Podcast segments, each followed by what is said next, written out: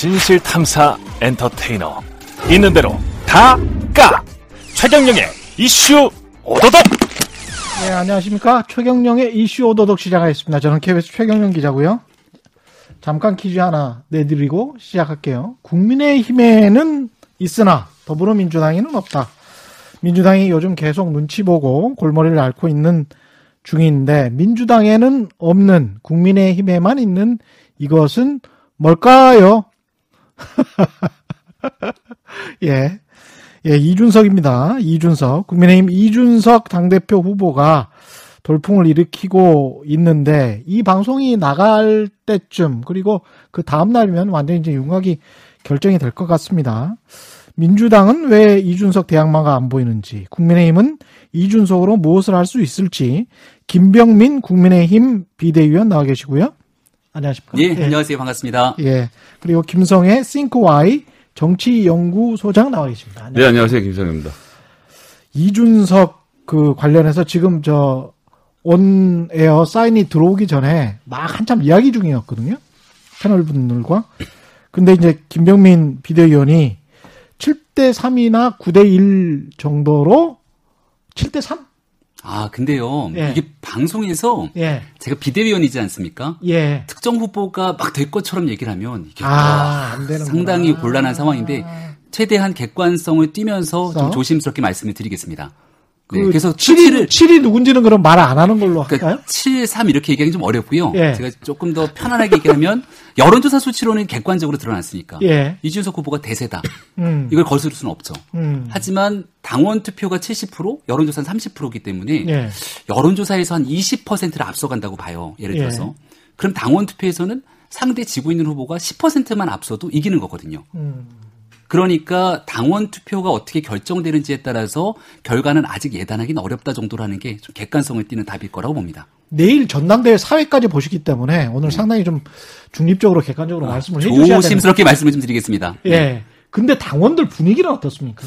당원들 분위기는요. 예. 음, 초반에는 사실 음. 뉴스만 틀면 이준석이 나오니까 그잖아요. 예. 윤석열 총장도 사라지고 예.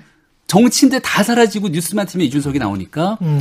아 이렇게 가게 되면 내년도 정권 교체에서 젊은 층들이 지지를 받고 이렇게 가는 게 맞는가 음. 생각하셨던 당원분들이 꽤 계셨던 것 같아요. 예. 근데 이제 우리는 모든 것들을 토론회를 통해서 또쭉 지켜보지 않습니까? 예. 토론회 시청률이 생각보다 많이 나왔고 예. 특히 돈을 내고 있는 당비를 내는 책임 당원 분들은 누구보다 정치에 관심이 많으니까 음. 안본 분들이 없는 것 같습니다. 예. 그걸 보면서 갖고 있는 아 이렇게 가는 것이 과연 맞겠는가 에 대한 우려를 갖고 있는 기성 정치 그 정당원들이 또 있기 때문에 음. 일부에서 여론과 당심이 다 똑같이 갈 거다라고 얘기를 하고 있는 초반의 분위기와는 조금 다르게 음. 당심에서의 투표는 이준석 후보에게 그렇게 압도적이지는 않은 것 음. 같다는 게 그냥 피부로 그리고 주변에서 전해지는 전원 정도로 느껴지는 거라 이걸 한쪽이 100% 확신한다라고 얘기하기 좀 어렵습니다. 아까 온에어 불 들어오기 전에는 다른 소리 하셨어요. 제가 그 말은 그 말씀 비슷하지 않나요? 약간 좀 뉘앙스가 달라요. 예. 근데 김성애 소장님은 어떻게 생각하십니까? 저는 일단 예. 첫날 책임당원 투표율 보니까 25% 그리고 지금 현재까지 해서 국민의힘 역사상 최대 투표율을 보이고 있는 거 아닙니까? 모바일 음. 투표를 포함해서 하는 건데 이 모바일 투표가 저 열린민주당도 많이 해봤는데 예. 선관위에서 하는 게 되게 어려워요. 문자가 음. 오면 링크를 눌러서 본인 확인을 또 뭐 뭐 이런 거 있지 않습니까? 뭐 어느 통신사 쓰니 이런 걸 다 해서 확인한 사람한테만 투표권을 주니까 예.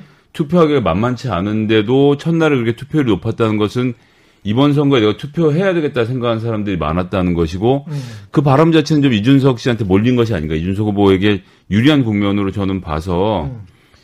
그리고 지난번 여론조사라고 하지만 당원이랑 똑같은 비율로 즉 영남 사람들 많이 집어넣어서 한 당원 여론조사에서 1% 포인트밖에 차이가 안 났거든요. 나경원 대 이준석이. 그것을 생각해 보면 본선에서도 이준석 씨가 좀 되지 않겠나. 이준석 후보의 당선을 저로서 조심스럽게 예측을 해보는데요. 제가 이 이슈 오도독 나온 것도 사실 이준석 씨랑 해서 같이 나온 건데. 그렇죠. 아, 그 이제 저의, 저의. 중요한 방송 가이드가 지금 사라지는 입장이라 저로서는 당선을 기원하는 하지 않고 있습니다.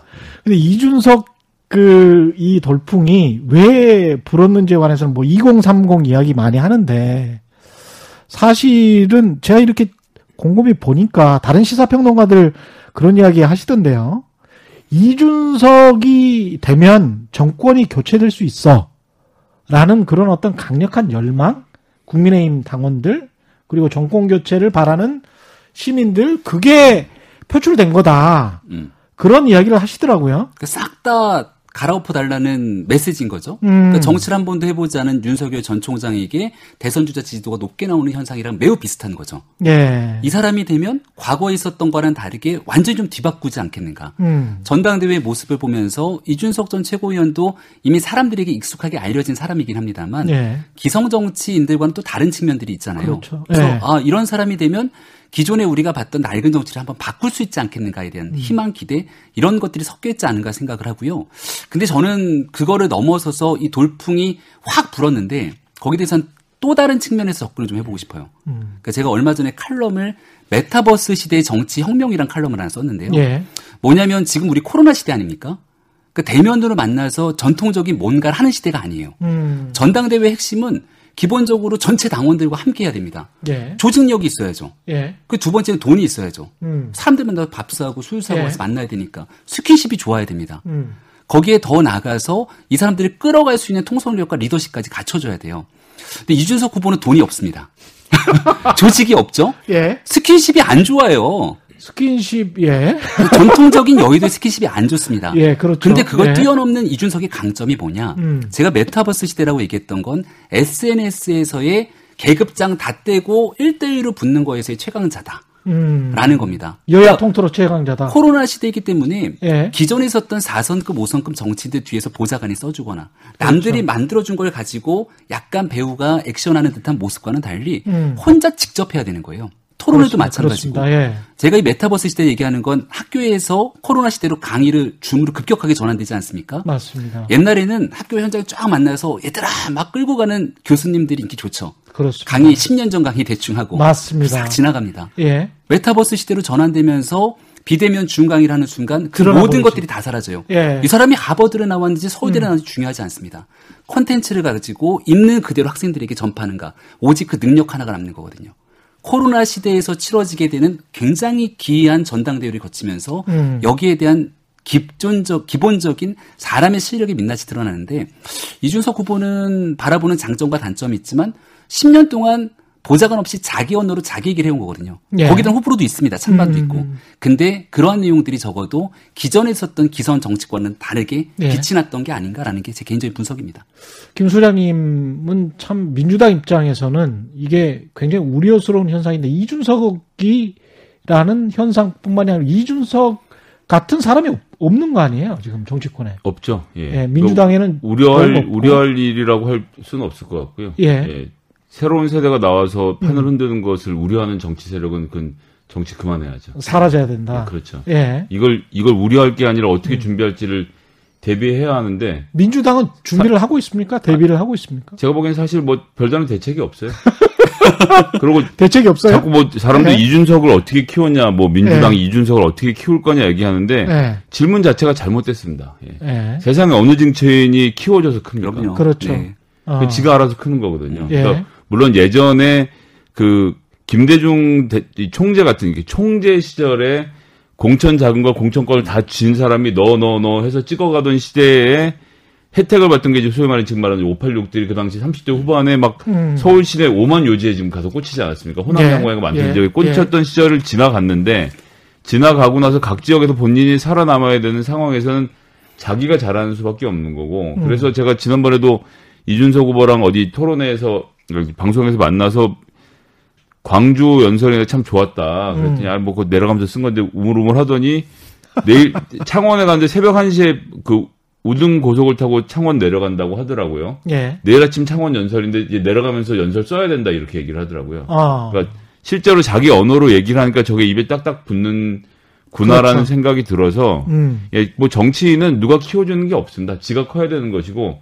근데 이제 그런 환경에서 현재 586들이 우리가 잘하고 있다고 생각하는 민주당 입장에서는 그거를 개선할 일단 의지가 없고 그래서 음. 지금은 세대 교체가 아니라 시대 교체다. 이광재 후보 같은 경우 는 이런 얘기 하거든요. 예. 그러니까 세대는 우리가 하는데 음. 내가 생각이 좀 다르니까 내, 내, 시, 내, 내 방식의 내 시대 정신으로 교체를 하면 된다라는 입장이라서 예. 지금 뭐 이렇게 되면 국민의힘은 개혁이라는 이미지를 들고 나와서 음. 6, 70대 주요 지지층에다가 이준석 후보가 끌고 오는 20, 30대 지지층을 보태서 이제 선거를 치르려고 노력을 해야 되는 상황이 되는 거고요. 예. 민주당은 소위 말하는 586을 중심으로 해서 국가 경영의 능력이 있다. 이걸 그냥 보여주면 되는 겁니다. 이걸 음. 보여주면 집권에 성공하는 것이고, 그러니까 사실 국민의힘은 뭐 옆에 말씀드리기 죄송하긴 합니다만 지금까지 너무 엉망이어서 개혁을 해야 되는 상황이니까 음. 이준, 이준석을 써서라도 아니면 예를 들면 박근혜 대통령을 수사했던 윤석열을 데려다라도 뭘 바꾸겠다는 생각을 하는 건데 민주당은 개혁의 요구보다는 지금 어떻게 잘할 것인가 보여줘야 되는 상황으로 파악, 파악하고 있는 것 같습니다. 그 일- 일견 맞는 말이기도 하고요. 여기는 조금 동의하기 어렵네요. 한번 제가 반론을 해보세요. 존경하, 예. 존경하는 선배님 말씀들 음. 경청하고 있는데 어, 국민의힘이 정말 국민들 앞에 몹쓸 정단처럼 저버림을 받았던 때가 지난해 4월 15일 총선이었던 건 동의합니다. 예.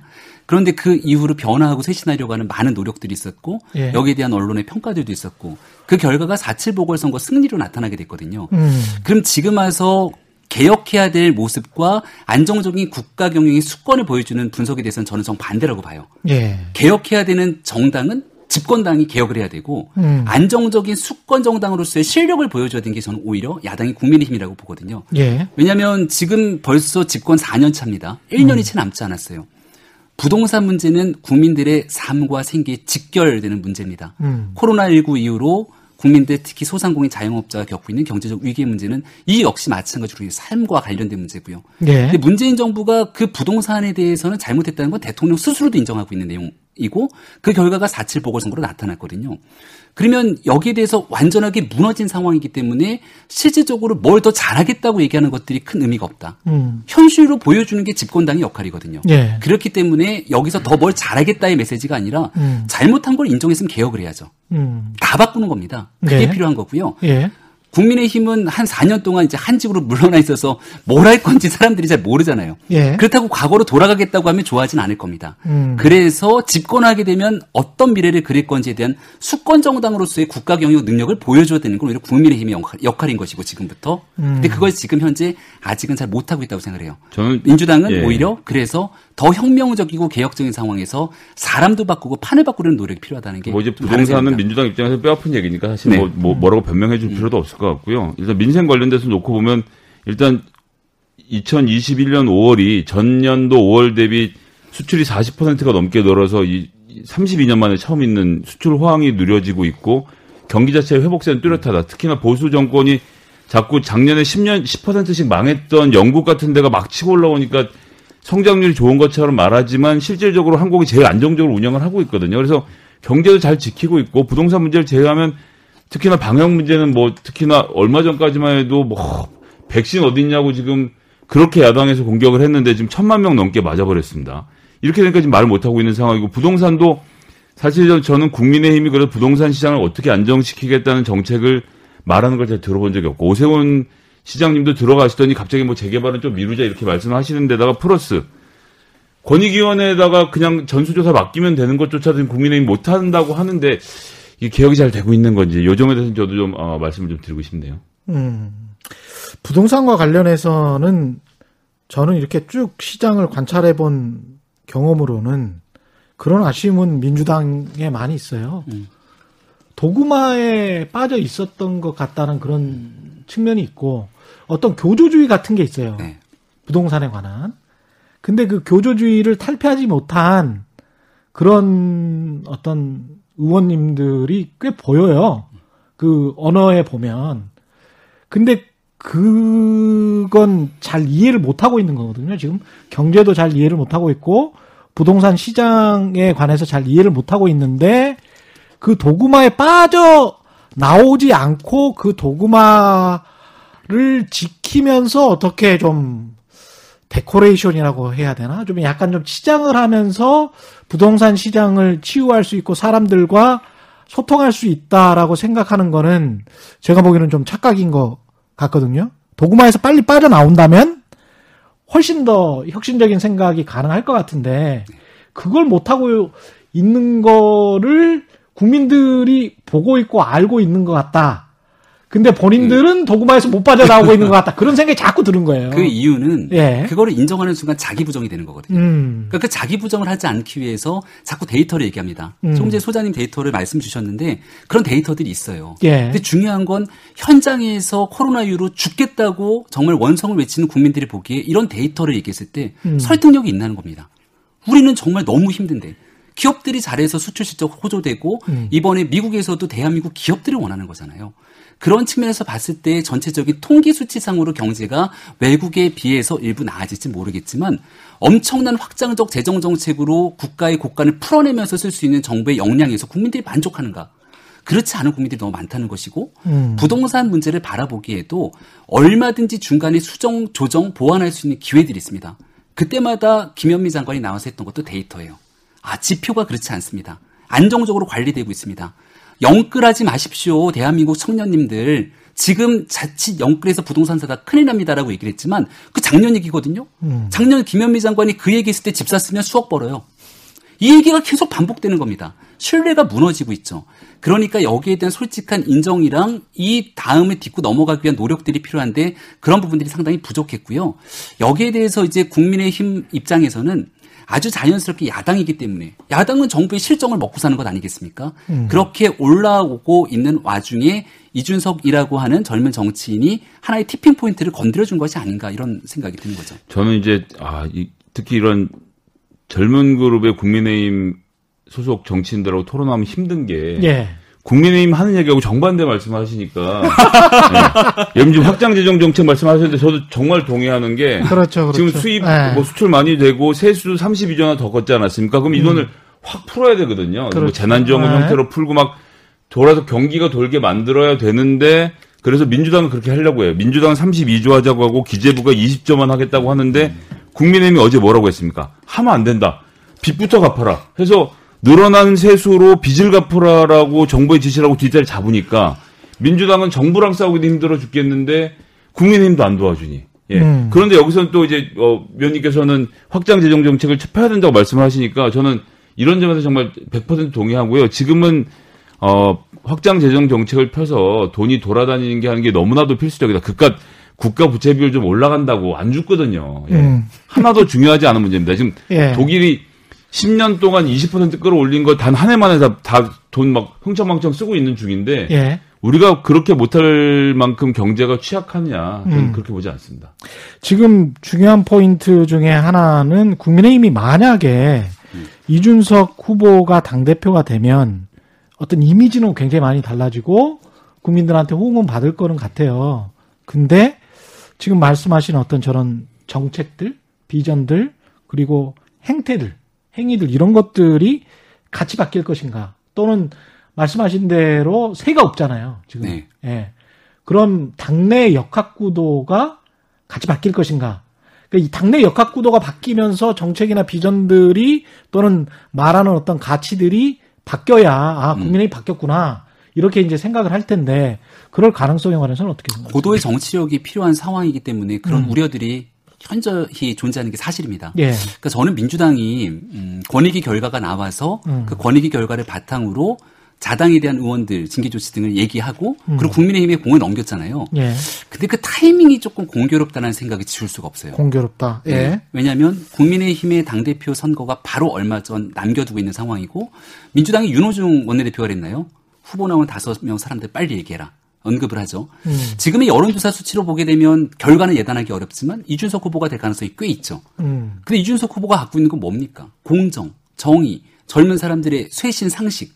그러면 당연히 만약 당대표가 되고 나면 전수조사를 가장 강력한 방법으로 실시할 수밖에 없겠죠.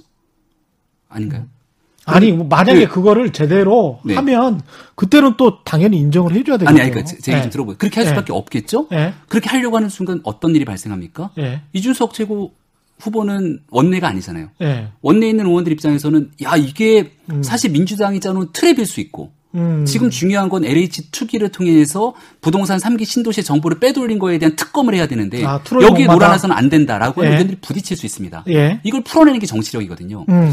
아마도 김종인 비상대책위원장이 있었더라면 음. 얼마든지 노련한 정치인의 솜씨로 이런 내용들을 슬기롭게 끌고 갈 수 있을 겁니다. 예. 그리고 그러니까 거기에 대해서 조사를 안 하는 방식으로 아니 아니 예. 뭐가 될지는 모르지만 음. 거기에 대해서 한 수 접고 가거나 다른 방식을 끌고 가도 예. 여기에 대해서 아니 참신한 정치인이 이런 얘기는 하지 않잖아요. 음. 근데 이준석 후보가 갖고 있는 하나의 이게 이제 독이 될 수도 있는 부분들은 젊은 세대의 참신함을 다 끌고 갔기 때문에 여기서 뒤로 멈칫하는 순간 갑자기 그 이미지가 무너질 수 있다는 거죠. 음. 그러니까 한번 지켜보자 할 수 있는지 당내에서 심각한 갈등이 일어나는지 이렇게 받기 힘든 카드를 민주당이 쓴 건 아닌가 생각돼서 누가 도대체 이런 전략을 짰지라는 생각이 들 정도거든요. 그래서 아니, 결론 결론을 예. 내- 내면 예. 결론을 내면 여러 가지 걱정과 우려가 현재로서는 상존하고 있기 때문에 음. 아주 고도의 정치력이 이번 필요하다. 정당대회로 필요한 시점입니다. 이후에 모든 것이 다 공개되는 이 21세기에서 정치인을 한다는 건 예, 거의 모든 걸 포기해야 된다는 것을 뜻하기도 하는 것 같고요. 음. 그래서 지금 재산 공개 무슨 이 통장 내역 이런 거 들춰보는 게 두려운 사람들은 다른 일 해야죠. 사실 이제 그런 거 하는 시대가 지나가 버린 걸요 뭐. 그래서 더 이상은 자기 동네 땅 사놓고 앞에다 도로 놓는 방식으로 치부를 할 수 없게 돼버린 거 아닙니까? 그런 거 안 하는 정치인들 양성하려고 지금 시대의 흐름이 가고 있는 것인데 그런 음. 파도는 아프더라고 넘, 넘어야 된다고 생각을 합니다. 예. 아니, 당연히 해야 되는 건데요. 농, 농지 없으시죠? 예? 농지 아니, 없으시죠? 땅 없습니다. 아, 그러니까 제 말이. 그러니까 당연히 해야 네. 되는 건데 제가 그러니까 정치적 기회가 더 생기는 거잖아요, 좀. 정치적 기대하는 함의를. 얘기 드리는 건 네. 174석 중에 한 20석 덜어내도 문제가 없잖아요. 그러니까 정치적인 이슈들만 놓고 보면. 근데 국민의힘 100석이 간 넘는 정당에서 음. 한 10명의 문제가 나오게 되면 예. 안 나올 수도 있지 않습니까? 아이, 그럼 뭐 너무 좋고. 아무튼 그런 여러 가지 정치적 함의들이 담겨져 있는 상황 속에서 음. 이걸 풀어낼 수 있는 리더십이 요구되는 때라 또 대선을 앞두고 있는 전쟁 같은 상황이고요. 굉장히 머리가 복잡복잡할 겁니다. 근데 그거 이렇게 해야 된다고 생각합니다. 저는. 확인을 해야 되죠. 당연히 그렇죠. 해야죠. 네. 가치나 명분을 봤을 때는 확인을 해야 될 것 같은데, 근데 우리가 저는 이 정치 프로그램 진행한 게한 4개월 정도 됐는데요, 제가 KBS 라디오에서 음. 하다 보니까 그런 이제 의문이 들더라고요. 사람들이나 언론이 기득권 정치인들 뭐 재선, 다선 이런 사람들 되게 뭐 싫어해요. 꼰대라고 생각해. 근데 그 사람들이 또 선출이 된단 말이지. 예? 희한해. 그러면 그 기득권이기 때문에 이제 표밭을 다졌기 때문에 그런 건지 아, 육- 그건 뭐 100% 유권자 이기심입니다. 이기심입니다. 남의 지역에선 초선 의원이 나와서 정치는 개혁했으면 좋겠고, 음. 내 지역은 다선 의원이 내 예산 많이 따왔으면 좋겠고, 이건 뭐, 뭐, 공식입니다, 공식. 아니 그래서 이런 상상을 해본 거예요 오늘. 아니 대통령도 단임제인데 국회의원도 단임제 하면 안 되나? 국회의원은 뭐, 뭐 한다고? 그래서 제가 열린민주당은 삼선으로 국회의원의 총 임기를 제한할 것을 법안을 이미 제출하고 예. 정치개혁에 앞장서고 있습니다. 아 삼선으로 제한. 그러니까 세 번만 하고 더 이상 딴 거 해라. 어. 그러니까 시의원 세 번 정도 하고 뭐 그다음에 국회의원 세 번 하고 나면 10년 했으면 네가 정치권에서 살기는 충분히 했으니 그거 말고 다른 정치 꼭 국회의원이 아니더라도 아니 맨날 재선 삼선 이거에 눈독 들이면서 이상하게 행동을 하니까 그 지역구의 주민들 포퓰리즘만 쫓아가는 그런 정치를 하니까 맨날 건설업자들이랑 뭐 어떻게 어떻게 하고 근데 꼭 그렇지도 않은 게 네. 지금 초선 교체 비율이 우리나라가 40에서 50% 40에서, 사이로 네. 왔다 갔다 하거든요. 그러니까 네. 엄청나게 바뀌고 있는 거라 음 또 곰곰이 생각해 보면 다선 의원이 이렇게 많이 남아 있지도 않습니다. 그래요 몇 명 안 되죠. 그래서 뭐 그리고 또 미국 같은 경우 낸시 펠로시 하원 의장 막 이렇게 우리가 엄지쳐가는데 예. 그분이 제가 지금 기억에는 한 17선 그렇- 이럴 그렇게는 거거든요. 하죠. 거기 물론 2년씩이긴 우리가. 하긴 근데 왜 합니다만. 우리는 이렇게 정치를 보면 답답하지 국회를 보면 네, 언론이 교체가- 혐오하셔서 그래요. 잘하는 것도 많은데. 예. 교체가 좀 많이 이뤄져야 돼요. 그리고 예. 조금 전에 삼선 연임 제안을 얘기했는데 야, 저는 연임이 아니라 그냥 세 번. 세 번 하자. 세 번. 하면서 그게 세 아마 번. 지난해에 발의 언제 발의한 거죠? 작년에 했죠. 예. 작년 음. 가을 이후에 했을 거로 생각을 하는데 제가 국민의힘 비상대책위원회 맡으면서 정강정책 개정 특위위원장을 맡고 많은 개혁 아젠다를 다 집어넣었는데 예. 그때 가장 아쉬운 것 하나가 바로 이 삼선 연임하지 못하도록 여기 기본 정책에 집어넣어놨다가 음. 마지막 순간에 당내에 정말 무수히 열화와 같은 반발에 부딪혀서 요 문구가 빠졌거든요. 비슷한 생각을 가지신 분이 그러니까 많군요. 양보하자면 음. 한 지역구에서 세 번 하면 더 이상 못하게. 요렇게는 예. 해야 돼요, 사실. 그러니까 예. 그 이게 중요한 게요. 그 국회의원 말고 지방자치단체장 같은 경우는 세 그렇죠. 번까지만 딱 하고 맞아, 못하게 돼 있는. 거잖아요. 예. 그럼 전 세계 전례가 없냐? 그렇지도 않습니다. 어. 미국 같은 경우도 주마다 다르지만 주에 있는 하원의원 같은 경우에도 여기에 해당돼서 연임 제한 규정들이 있는 곳들이 있거든요. 예. 그러니까 우리도 얼마든지 정치를 세 번 하고 다시는 못 하게 하자가 아니라 음. 단체장도 세 번 단체장 하고 아니면 오세훈 시장처럼 두 번 하고 나왔다가 다시 들어가면 또 세 번 할 수 있지 않습니까? 아, 그렇죠. 그러니까 이 지역에서 세 번 넘게 하는 순간 완전히 기득권에 대해서 공고화된 자기의 권력을 쌓게 되니 네. 이 부분을 좀 끊어주자는 의미였는데 음. 이게 참 기성정치 벽을 넘기 쉽지 않습니다. 그 사람들이 또 법을 만드니까. 네. 민주당에서도 한다고 그때 윤건영 의원이 야 너희 못하지 난 법안 발의했어 했지만 법안 발의하고 나서 한 게 뭐가 있습니까? 사실 세대 교체하는 정말 쉬운 방법이 하나 있습니다. 제가 확실하게 할 수 있는 방법. 어떤 방법? 지방자치단체장 선거랑 음. 국회의원 선거를 일치시키면 돼요. 같은 시기에. 그러니까 어. 시의원, 구의원하고 선거하고 국회의원 선거를 같은 해 치르면 아. 같은 해 치르면 예를 들면 지금 잘하는 정치인들이 구의원부터 그러네. 시작하면 돼요. 구의원, 시의원에서 경력사원들 이게 지금 2년 공백이 있으니까 덤비질 못하는 거예요. 사실 정치에서 2년 놀면 아무것도 안 되거든요. 그렇구나. 근데 시의원 아. 딱 하고 나서 다음번에 저 이번에 국회의원 하고 손들어 버리면 현역 국회의원이 붙어야 되는 상황이 오거든요. 그렇죠. 요게 싫어서 지금 이거 2년 차이를 텀을 둔 거예요. 음. 이걸 하나로 붙여버리면 시의원들이랑 국회의원들이랑 피 터지게 싸워야 되고 그다음에 조금 전에 말씀드린 대로 20대 때 정치를 시작해도 요즘 20대 때 정치 시작하면 방송 나오는 거 말고 어디서 먹고 살 방법이 없고 우리나라는 특히나 구의원부터 시작했다 그러면 국회의원 나오면 제 구의원 출신이라며 이 무시하거든요. 제가 대표적인 케이스예요. 그러니까요. 그러세요? 예. 제가 어. 28살 때 구의원을 했는데 어디서? 기초는 서초에서 기초를 아, 했습니다. 그러셨구나. 그러니까 제가 경희대에서 학생회장을 하고 예. 정치의 서구 유럽의 모델을 보니까 기초부터 바닥부터 밟고 시작되는 그렇죠, 게롤 그렇죠. 모델이니까 예, 예. 딱 가서 기초부터 시작을 했는데 예. 기초는 말씀하신 것처럼 너는 구의원인 거예요. 그러고는 앞으로도 계속 딱 다른 겁니다. 국회의원 묵기가 아니다 이렇게 예, 되는 이렇게 거죠. 가서 더 이상 활동할 수 없도록 그렇구나. 묶어놓게 되는 거죠. 그거를 딛고 넘어가기까지 엄청난 고, 생과 그 고통의 시간들이 있는데 말씀하신 것처럼 바닥부터 밑에서 성장할 수 있는 모델들을 만들어줘야 되기 때문에 전적으로 공감합니다. 그게 그러려면 훨씬 더 좋은 거. 두 가지만. 일치를 네. 시키면 예, 시의원이 구, 구의원이 시의원 도전하고 구, 그다음에 시의원이 음. 구청장 도전하거나 혹은 국회의원을 바로 가면 음. 이 안에서 격렬한 세대 교체가 일어날 수밖에 없고 음. 굉장히 정치가 좋아진다.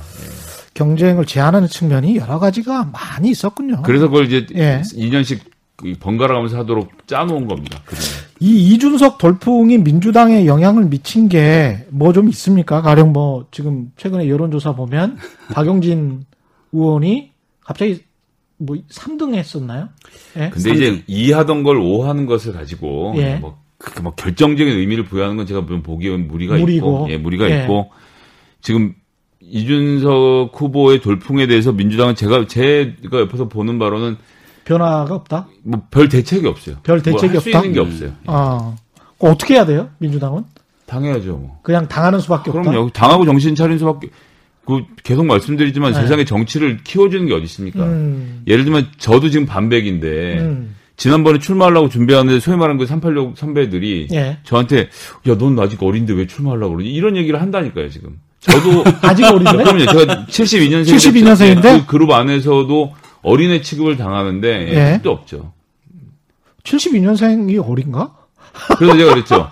아, 선배님은 몇 살인데? 선배님은 몇 살에 출마하셨는데 그랬더니 예. 깜짝 놀라더라고요. 자기는 39에 출마를 했거든. 예. 아, 그러니까 제가 49에 출마하겠다는 것도 본인들 보기에는 경험이 없고 나이가 어리고 미숙하다고 생각하는데 음, 세대 교체라는 게 어떻게 가, 세대가 누가 세대를 이양을 합니까? 교체를 한 거지. 거기서 말- 교체 주체는 예. 그 밑에 세대인 거죠. 이 말 들으니까 얼마 전에 우리 처음에는 이제 김웅 의원이 멋지게 출사표를 던졌어요. 예. 젊은 피, 초선의 힘, 막 이런 음. 얘기를 했죠. 그러니까 한 언론사 칼럼에서 쉰살 먹은 젊은 피. 이렇게 아, 제목을 뽑아서 칼럼을. 썼는데 예. 너무 구구절절 맞는 거예요. 우리나라 대한민국에서 쉰 살이면 이미 기업에서는 오를 수 있는 성과를 다 거두고 뭐 사실. 짐 싸서 집에 가야 될 예, 나이가 상무 되는. 전무예요. 예. 이준석 후보가 36 정도 되는데 36이 젊은 나이가 아니라 지금 있게 되는 바깥의 젊은 시장에서는 얼마든지 나가서 활발하게 활동할 수 있는 그런 유니콘 기업을 막 만들어낼 수 있는 나이기도 하거든요. 음. 그러니까 정치권의 나이 문제가 적체되어 있는 현상이 매우 심각한데 이 오래된 기득권의 하나의 틀을 깨는 현상들이 지금 나타나고 있는 건 분명해 보입니다. 예. 프랑스의 마크롱이 앙마르슈라는 전진이라고 불리는 정당을 창당했을 때 37살이었어요. 예. 심지어 앙마르슈는 E하고 M 아닙니까? 예. 엠마뉴엘 마크롱의 약자를 따서 만든 음, 정당이거든요. 그러네요. 예. 그래서 40살에 대통령이 됐는데 음. 그러니까 37살이 어리다라고 생각하는 정치 세력들이 정치를 그만해야 될 때가 이제 슬슬 오고 있는 거죠. 국민들이 그런 요구가 생기는 것이고. 야, 이 두 분은 다음에 신진 세력으로 확 진출을 할 게 아주 명확히 보이네요. 그죠? 근데 이제 저는 그렇게 안 되는 게 저는 네. 이제 같이 쓸려 나가는 거예요.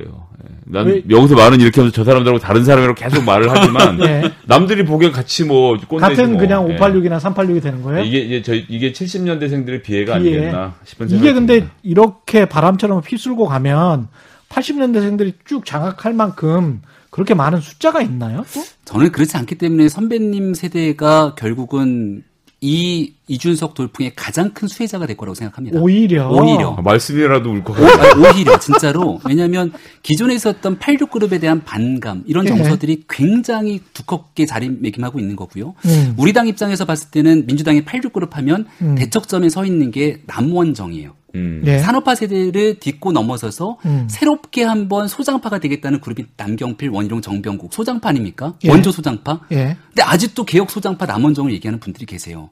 그 뒤로 기억이 나십니까? 그분들도 세대는 86그룹이잖아요. 다 86그룹이에요. 예. 그러니까 그 뒤로 개혁 소장파 남원정이 과연 얼만큼 제대로 된 구체 세대를 키워냈는가 음. 찾기가 어렵습니다.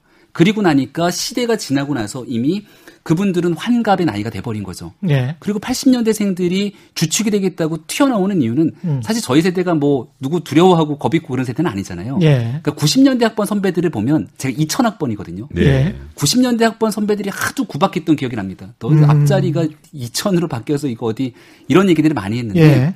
아직까지 제 기억에 90년대 학번 선배들은 80년대 학번부터 이어져 오는 그 어떤 짙은 조직의 맛, 조직의 문화, 장유유서 문화, 아. 또 운동권 같은 경우에 그 학생 문화 같은 경우도 위계서열이 아주 선배 문화가 크죠. 굉장히 지독했거든요. 예, 맞아요. 저는 제가 예. 학생회장 하면서 이런 문화 싫다고 다른 학생회를 만들겠다고 나왔던 건데 음. 그런 거 단호하게 거부하는 게 2000년대 밀레니얼 세대 학번 이후부터의 문화거든요. 예. 그러니까 선배 세대가 뭐라거나 말거나 난 내 멋대로 하겠다가 아, 우리도 X세대라고 나름 그렇게 했어요. 질서의 그렇죠. 70년대 근데 세대들도 X세대로 굉장히- 서태지와 아이들이 여기잖아. 예. 저랑 동갑이죠. 예. 그래서 그런 측면에서 바라봤을 때 일단 저희가 먼저 치고 나가고 판을 엎으려고 하지만 예. 판을 엎고 난 다음에 새로운 질서를 만들어내는 과정에서는 음. 구체 세대에서 지금 현재 사회의 거의 모든 기득권층을 잡고 있기 때문에 여기 있는 선배 그룹들이 정치의 세대 교체를 외치면서 진입할 가능성이 매우 높다고 봅니다. 이 분위기가 이렇게 대선까지 쭉 이어지겠죠? 지금 바람으로 봐서는 어떻게 보세요? 저는 이제 이번 국민의힘 당대표 선거가 끝나고 나면 음. 다시 현 정부에 대한 평가의 시간으로 돌아갈 거라고 다시 보고요. 현 정부에 예. 대한 평가가 있을 결, 것이다. 결국은 어쨌거나 백신, 경제, 부동산 여기에 대해서 어떻게 하느냐인데 음. 뭐 백신은 말씀드린 대로 잘 될 것 같고 예. 경제는 수출은 잘 되는데 이게 안에서 온 길을 회복이니까. 어떻게 돌릴 건지에 예. 대한 이야기를 해야 되고 부동산은 글쎄요 뭐 와, 부동산 참 보고 있으면 안타깝네요. 최근에 부동산은 딱한 가지의 방법이 있습니다. 저는 나름대로 뭐 어떤 방법이 있습니까? 뭐가 있죠? 금리겠죠. 뭐 금리. 아, 금리가 올라가는 자체적으로. 것을 그냥 정부가 뭐 한국은행이 어차피 권한을 가지고 음. 있기 때문에 금리가 올라가는데 정부가 이주열 총재가 뭐 금통위 회의를 해서 이렇게 하겠다고 하는 거를 음. 그냥 예 그렇게 하세요 라고 그냥 보고 있, 는 게 가장 좋은 수예요. 저는 플러스 네. 뭐다 지난 얘기고 음. 지금 할 수 없는 얘기지만 노무현 대통령께서 보유세 1%까지 올리자라고 하셨던 그 예. 노무현 정신 개선한다는 그, 그 이빨린 소리는 그만하고 음. 실제로 추진하려고 했던 정책에 대해서 결단을 해야 될 시간이 온다. 예. 그래서 종부세 뭐 이렇게 복잡하게 만들어서 하니까 지금은 종부세 계산도 잘 어렵지 않습니까? 그러니까 보유세를 네. 올리는 방향으로 가겠다라고 정치적으로 선언을 하는 다음번 대권 주자 그룹들이 나오고 음. 그들이 부동산 정책을 가지고 경쟁을 했으면 좋겠어요. 예. 쉽지는 않겠지만.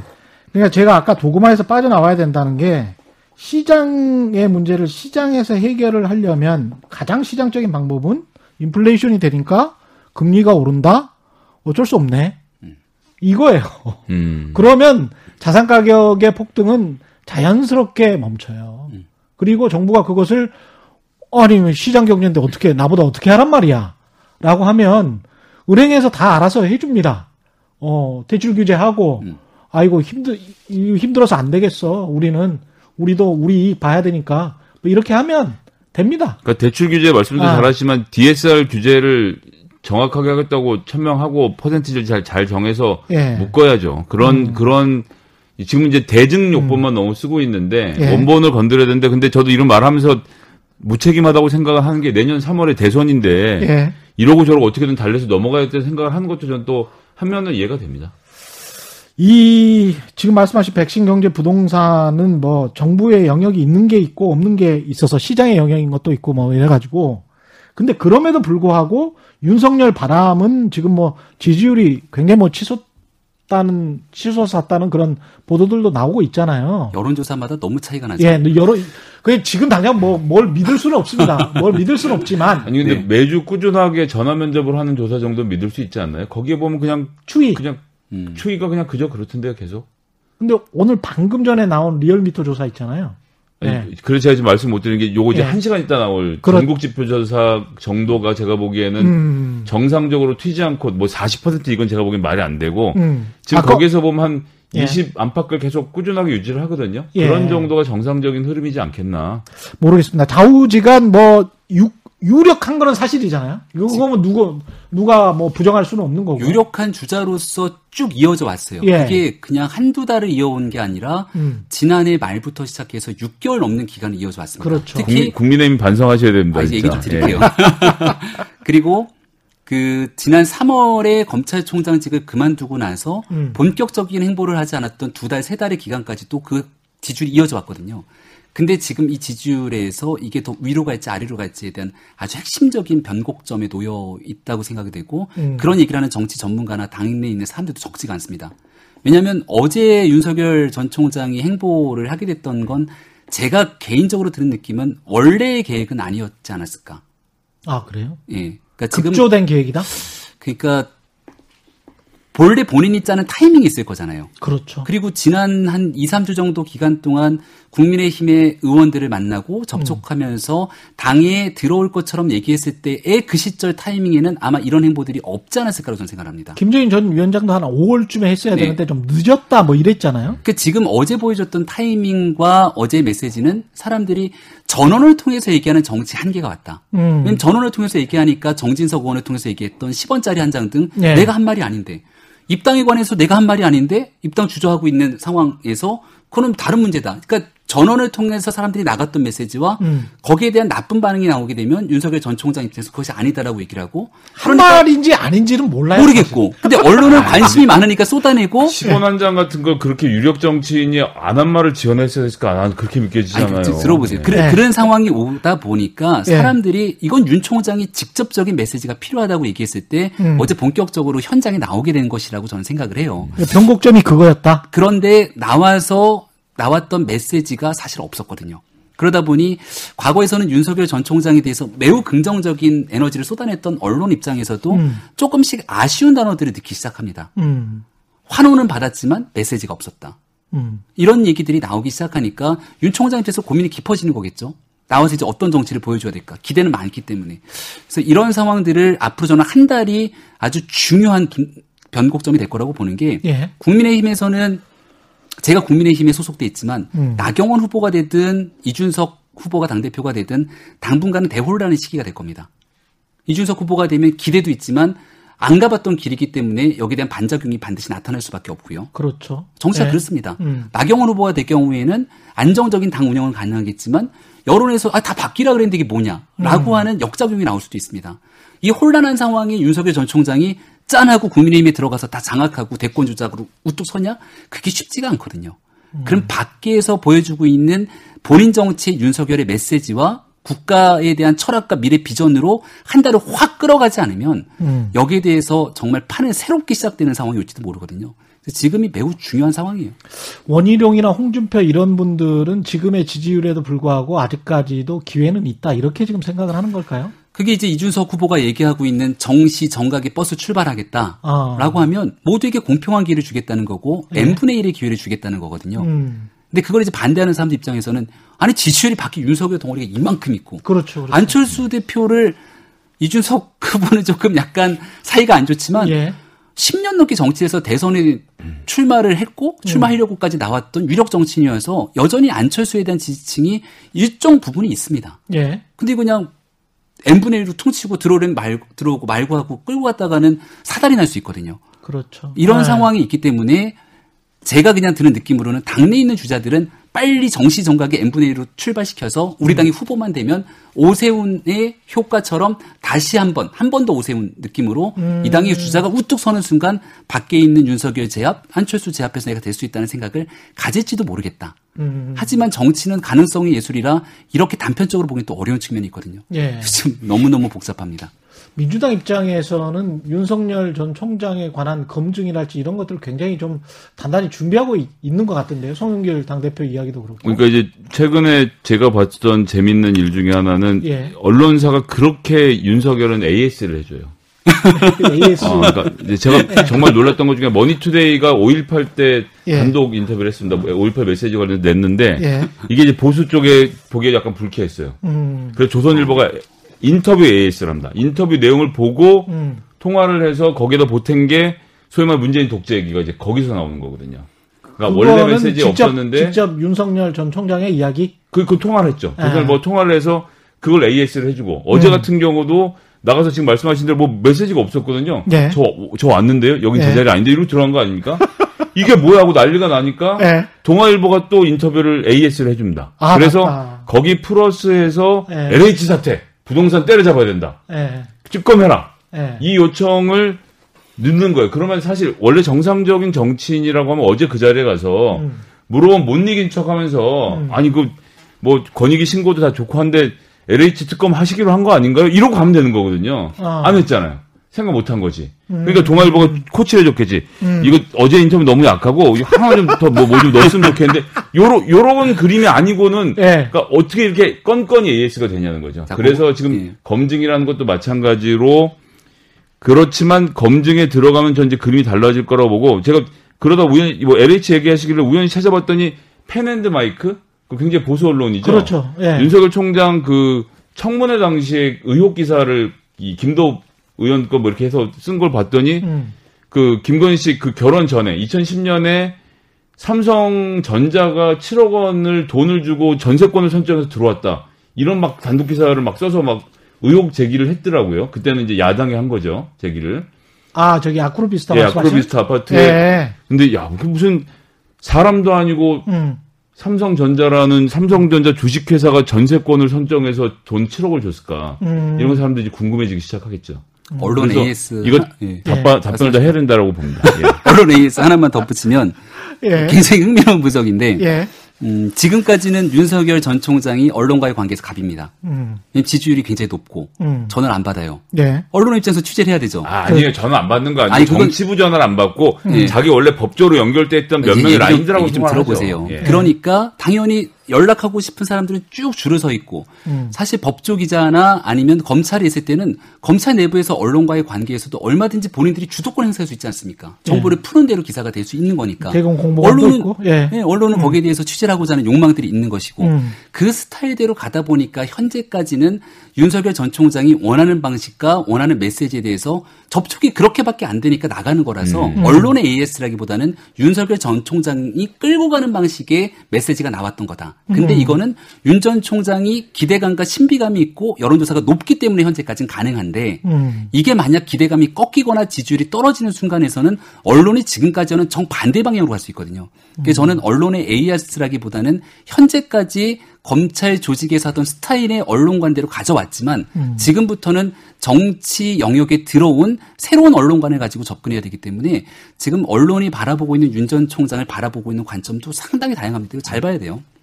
근데. 이제 그 전에는 법조 기자들, 검찰 출입 기자들이 주로 우호적인 측면에서 많이 써줬단 말이죠. 사실은. 예.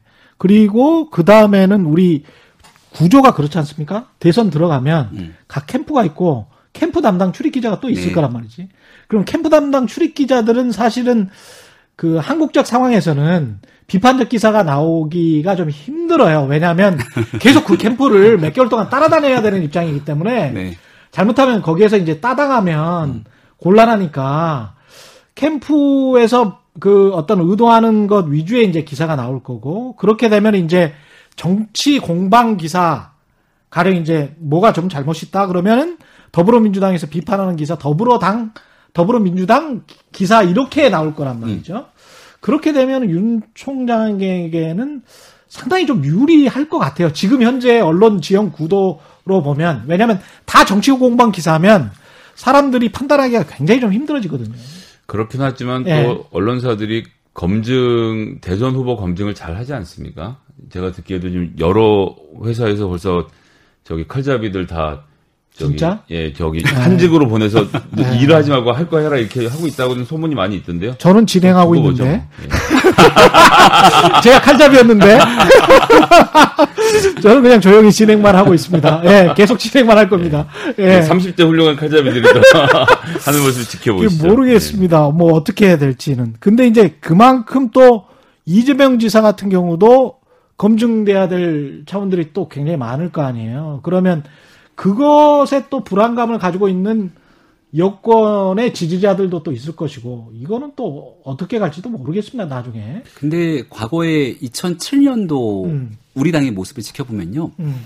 박근혜 후보도 문제가 있었고 이명박 후보도 문제가 있습니다. 예. 하지만 세력이 워낙 세게 붙어서 경선을 통해 이겨내고 당시 민주당이 사실 정권 교체 가능성이 정권 재창출의 가능성이 없었잖아요. 그렇게 후보가 완성되고 나면은 일사불란하게 또 모여갖고선 그 후보를 만들어내는데 예. 지금 민주당 내에서 이재명 지사를 제끼고 나서 새로운 가능성을 보여줄 수 있는 인물이 적어도 밖에서 봤을 때 잘 안 보이거든요. 음. 그럼 문제가 조금 있을 것 같아 보이는 것도 무조건 만들 수 있는 유일한 후보라는 측면에서 이재명을 띄우기 시작할 텐데 본선에 가면 아마 볼만할 겁니다. 저희 당. 음. 그렇죠. 네. 그러면 서로 간의 네거티브가 될 가능성이 굉장히 높아지는데. 뭐 그런 점에서 경기지사를 하면서 웬만한 네거티브는 다 겪었고 재판까지 거쳤으니까요. 음. 예, 뭐 뭐가 더 새로운 게 나올지 뭐 보긴 하겠지만 예. 그닥 크게 뭐가 없을 거예요. 그리고 이재명 어, 이, 저 이명박 후보 때도 그랬지만 어, 이재명 지사에게 기대하는 것과 문재인 후보에게 기대하는 것이 사람들이 다르거든요. 예, 그렇기 때문에 저는 검증의 단계에서 정말 중요한 것은 이재명의 실력이 검증되는 것이지 예, 예. 그게 개인적인 문제들이 이슈의 핵심으로 올라올 거라고 보지는 않습니다. 이 다른 시나리오는 이제 다 끝난 걸로 봐야 됩니까? 과거 같으면 뭐 사자 필승론 뭐 이런 이야기도 나왔고 분열. 예 분열 그다 근데 이제 지금은 뭐 거의 국민의힘 민주당 이 구도 윤석열도 이쪽으로 가는 국민의힘으로 가는 그런 건가요? 양자 대결입니다. 양자 이건 누가. 뭐라 네. 할 것도 없고요. 네. 지난 4.7 보궐선거에서 음. 안철수 당시 후보랑 단일화 안 될 거다 얘기한 사람들 상당히 많았습니다. 음. 과거에 늘 그래왔고 절대 단일화 안 되라고 얘기했던 숱한 사람들 제가 아직도 기억이 납니다. 예. 선거 전에 됐잖아요. 음. 왜냐하면 여기서는 그거를 만약에 국민의 요구를 거역하고 음. 그 국민이라는 건 정권 교체를 여망하고 희망하는 사람들의 그리고 나 혼자 가 끝까지 가겠다 그러면 그 사람 정치 못합니다. 음. 예. 아니면 누군가가 독보적으로 뛰어나와서 마크롱처럼 세상을 뒤엎겠다 그러고 모든 지지율을 담아내지 않는 이상 예. 그렇게 담아낸다 하더라도 그 사람이 높으면 종국의 국민의힘은 그 사람과 손을 잡을 수밖에 없는 거죠. 음. 무조건 1대1 선거가 치러질 수밖에 없는 국면이라 다른 변수는 없다고 확신합니다. 만약 1대1 변수가 이제 마지막으로 김성애 소장께 그 마무리 부탁드리는데요. 1대1 구도고 이런 어떤 바람이 있고 이 바람 속에 정권 교체에 관한 어떤 절박함 같은 그 국민의힘 입장에서는 그런 당원들 지지자들이 있다면 민주당은 그런 절박함이 약간 없어 보이거든요. 그러면 세가 비슷비슷하다면 그러면 당연히 절박함이 있는 사람이 이기는 거 아닙니까? 안 비슷하죠 지금. 예. 세가 안 비슷합니까? 문, 문재인 대통령이 얻은 41%가 사실상 민주당으로는 얻을 수 있는 맥시멈 이거든요. 이걸 넘어서는 게 결코 쉽지 않다. 그리고 음. 박근혜 대통령의 탄생은 이러쿵저러쿵 말이 많은데 제 개인적인 견해로는 뭐 그전에 이명박 후보는 정동영 후보가 상대적으로 좀 약체였기 때문에 그랬고 박근혜 후보가 제 기억으로는 해방 이래 거의 처음으로 이 소위 말하는 보수 진영 단일 후보였어요. 예. 그전에 항상 누군가 껴 있었거든요. 음. 어떤 식으로든. 음. 그래서 이긴 거라고 좀 보고 그래서 이번 선거에서 1대1 구도로 되는 그림이 나오면 민주당으로서는 굉장히 어렵다. 굉장히 예, 예. 어렵다. 그래서 그 중간에 있는 9에서 40 그래서 말 그대로 51대 49의 싸움 피말리는 싸움으로 가게 될 것이고 음. 기존에 있는 42에다가 뭐 현재의 구도로서는 이재명 지사 가장 가능성이 높은데 누가 되든 9%를 어떻게 갖고 올 것이냐를 보여줘야 되는 것이고 음. 요것은 제가 보기에는 지금 특히나 코로나처럼 어려운 상황에선 경제와 민생 문제에서의 자기 실력이다. 예. 그러니까 이제 이것이 공정과 정의의 키워드를 가서 윤석열 같은 후보에게 힘이 붙을 것인지 아니면 음. 이러나 저러나 먹고 사는 게 중요하지라는 쪽으로 바람이 옮겨올 것인지에 따라서 승부가 갈리긴 하겠는데 예. 민주당으로서는 결코 쉽지 않은 상황이고 원래 보수가 더 크다는 말씀이죠. 그렇죠. 예. 그러고 이제 다른 말로 하면 이제 음. 절박함에 대한 얘기는 예. 음. 선거가 지금 6개월도 넘게 남지 않았습니까? 예. 예. 모르는 겁니다. 지금 한 6년쯤 남았다고 생각하고 보셔야죠. 예. 아, 그렇습니까? 그러면 6개월 안에 뭐 세상 무슨 일이 일어날 수 있죠. 예. 예. 그 얘기 동의합니다. 음. 한 지금이 6월 10일이잖아요. 7월 10일의 정치 상황을 보면 오늘 우리가 했던 얘기가 얼마나 허망할지 한 달 만에 무수히 많은 얘기들이 뒤바뀔 겁니다. 아, 뭐 당장 한 달 전에 이준석 당대표가 된 상황에서 어떻게 할 것이냐라고 얘기한 사람 아무도 없었잖아요. 그렇죠. 예. 예. 다시 한번 뭐 한 달 후에 모셔서 이야기 나눠보죠. 예. 내일 또 전당대회 잘 치르시고요. 예, 네. 오늘 여기까지 하겠습니다. 네. 최경련의 이슈 오도독 지금까지 김명민 아, 국민의힘 비대위원이셨고요. 고맙습니다. 예. 고맙습니다. 예. 김성의 싱크와이 정치연구소 소장님이었습니다. 고맙습니다. 네, 감사합니다. 예. 단단한 껍질에 쌓여 있는 궁금한 이슈를 들고 다음 시간에 다시 돌아오겠습니다. 고맙습니다.